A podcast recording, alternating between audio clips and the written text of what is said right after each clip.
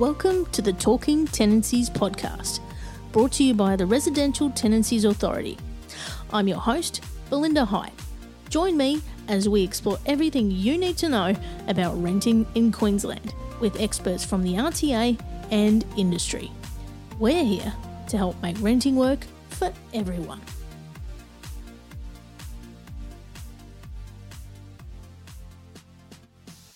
Routine inspections can be a source of frustration for both tenants and managing parties, and it can bring up a range of sensitive issues, including entering a home, privacy, and lifestyle habits. Today's expert from the RTA is Ben Gerwald, support officer from our support team. Welcome, Ben. Well, thank you so much for having me today. now, can you tell us about your role at the RTA and uh, what you're responsible for? Yeah, so I've got a bit of a blended role here at the RTA. I've been here for three years now. Um, I have worked in the contact centre, so when you call in, I can answer your uh, questions in regards to bonds and tenancy calls. Um, I have also worked in the support department, um, helping out with uh, processing um, forms, uh, also in the transaction centre. Um, and I've also got a little bit of uh, dispute resolution. Um, uh, knowledge here at the RTA as well as a uh, intake officer. Wow, you you know it all, Ben. That's that's amazing. Absolutely, I try to anyway.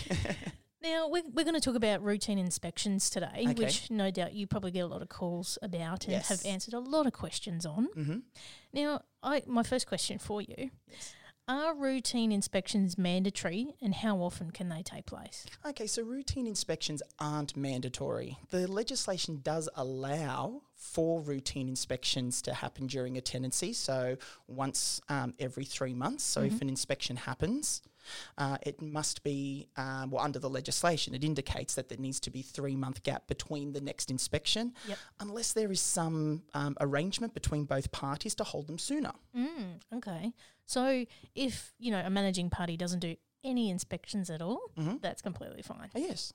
Nice. Yep. So, um, how much notice must be given uh, for an inspection, and how is a tenant notified? Okay, so it is seven clear days' notice before an inspection.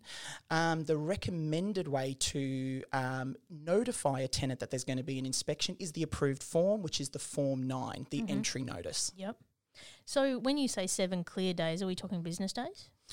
Well, it is seven clear days. Now, the notices should not be issued on a Sunday.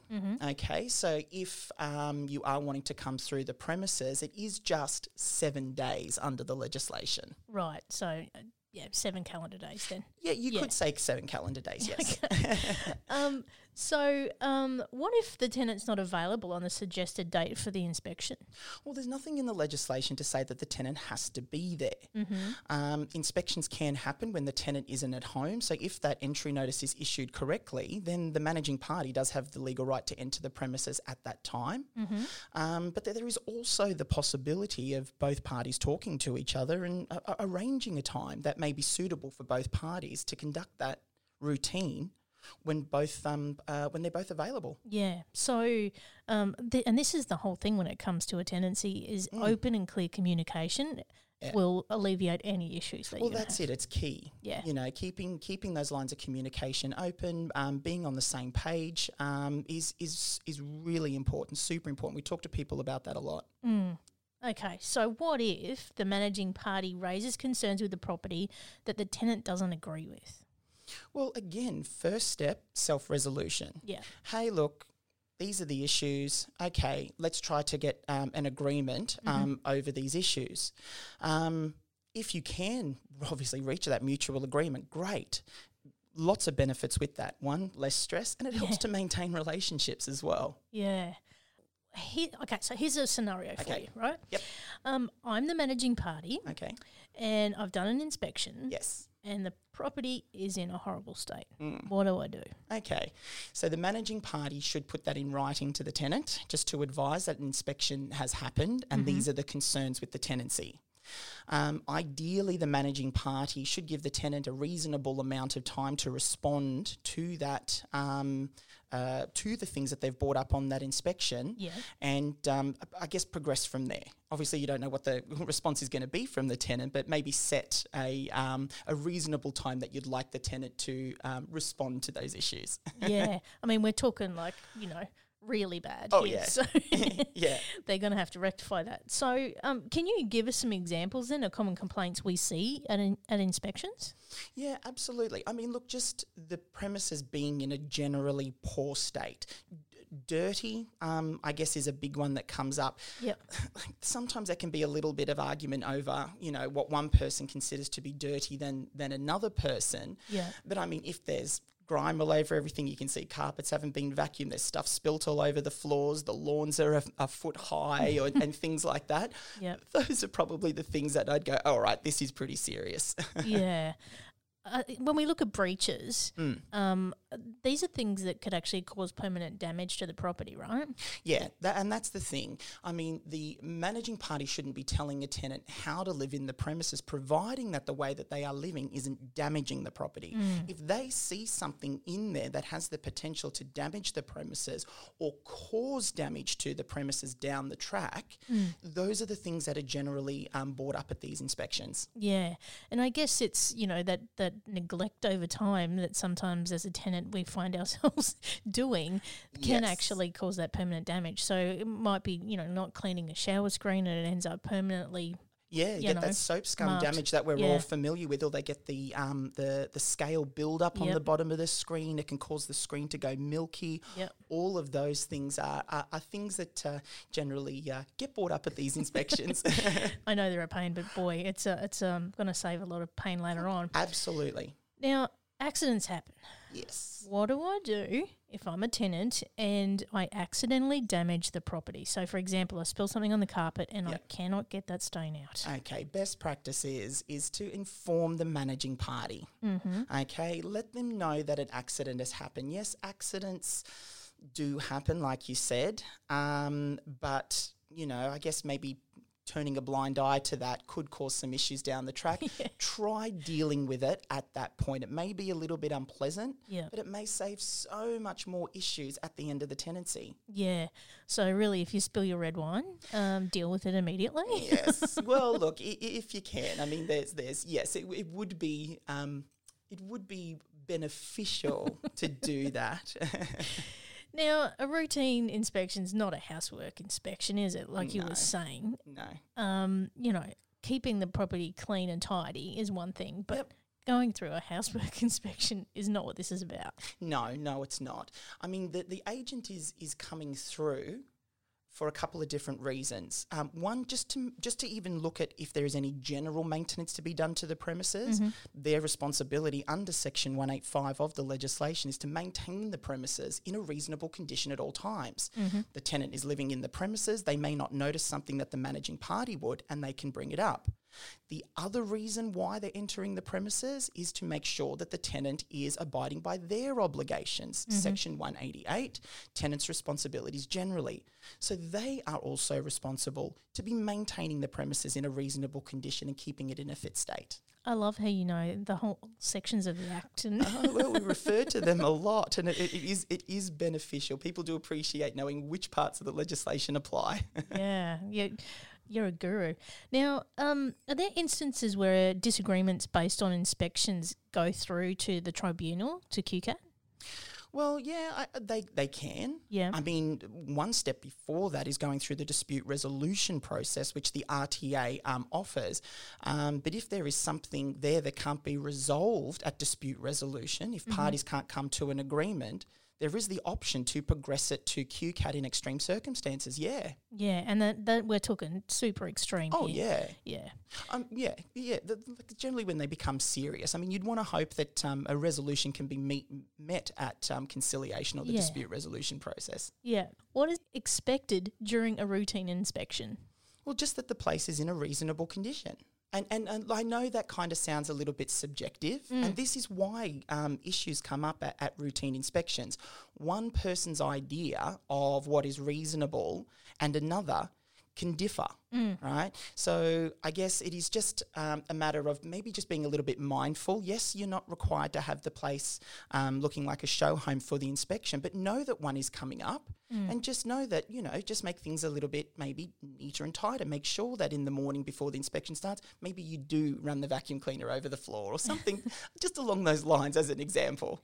So, um, some kind of tips that we could give tenants, obviously, is you know make sure that you've done your routine kind of cleaning, like you know dusting, sweeping, that kind of stuff. Yeah. Um, and also look at you know if there's any mold on any surfaces, mm. take care of that. Yes. Um, and then there's the outside of the property as well, so the lawn and the gardens and things like that. Yeah. It's your obligation to keep those tidy as well. Yes, it is because it's the premises is not just the house. It's- Exactly. It's, the yard as well. If, if you've got a place with a yard. Yeah, and that includes the outside areas like decks or patios or you know Yeah. out, en- entertainment areas and things like that. Yes. And then, um, you know, looking at any um, health and safety issues or repairs that you need to highlight with the managing party as well and, and going through their processes for that. Yeah, absolutely. And this is also good for the tenant as well. If the managing party is going to be coming through and the tenant knows that there is going to be a routine, this is also a good opportunity for the tenant to maybe look at certain things that they may not look at every single day. Something to bring up for the agency to look at as well. And it may mean that, um, you know, they maybe do a little bit more of a, a clean up in a part of the yard that they don't go to all the time Yeah. and things like that. So, um, what's the difference between a routine inspection and an end of tenancy inspection? Okay, so a routine inspection is to ensure that the premises is being maintained while the tenancy is in place. Now, a end of tenancy inspection um, that differs a little bit because, well, can differ quite significantly because it is to ensure that the um, tenants have returned the premises in the condition that they received it at the beginning of the tenancy, allowing for fair wear and tear on the premises. Yeah.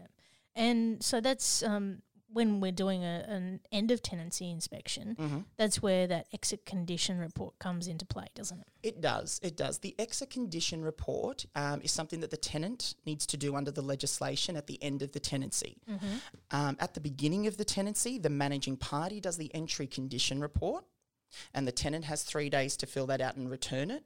At the end of the tenancy, that um, process is reversed. It becomes the tenant's responsibility to do the exit condition report, which is the 14A available on the RTA website and they fill that out and they give it to the managing party and then the managing party has three working days to do the exit inspection Excellent. So, and that's that's super important because that's basically how they get their bond refund, right? Well that's it. Well look it, it, forms part of the process that then flows on to getting the um, getting the bond back. Yeah. you know and it's a really good way to have everything written down if there are any concerns that you can systematically go through that or address those concerns, whether those concerns are your responsibility or not. Um, but if they are, you can go, okay, well, I've dealt with this. Or it starts the process of self uh, resolving any issues at the exit. Yeah, and I know uh, based on my experience, I've I've had some tricky times on exit condition reports, particularly when you've been in a property for a long time. Yeah. Um, so I think having that open communication can't stress that enough. Um, but um, yeah, making sure that you address everything that's raised uh, through that, so Yeah. that you can get as much of your bond back as possible. Absolutely. And the exit condition report goes through each room and each part of the room. Yep. So you can make sure that, you know, you're covering off all those uh, bits and pieces that you know are your responsibility. Have I forgotten that flat fan blade? Did I do that shelf in the um, in the bedroom of room number two in the property? Little things like that. Yeah. Yeah. Yeah. Now, if anybody's got any questions about routine inspections or end of tenancy inspections, where can they go to find out more? Firstly, the RTA's website. The RTA's website just has a huge amount of information um, about these processes. You know, and it's easy to search on the site and things like that to be able to find that information. There's a, a multitude of fact sheets, um, and uh, if you can't find the information on there, um, you can always phone the contact centre to speak to somebody um, such as myself about any issues that you may have. And, you know, if you're listening to this podcast and you do ring up and you get Ben, make sure you mention it. Yeah, please, please do. Um, well, Ben, thank you so much. Um, we've learnt so much about routine inspections today. But obviously, if you want to find out more, like we've said, jump on the website rta.qld.gov.au. Thank you for listening to the Talking Tenancies podcast. For more information about the Residential Tenancies Authority, visit rta.qld.gov.au.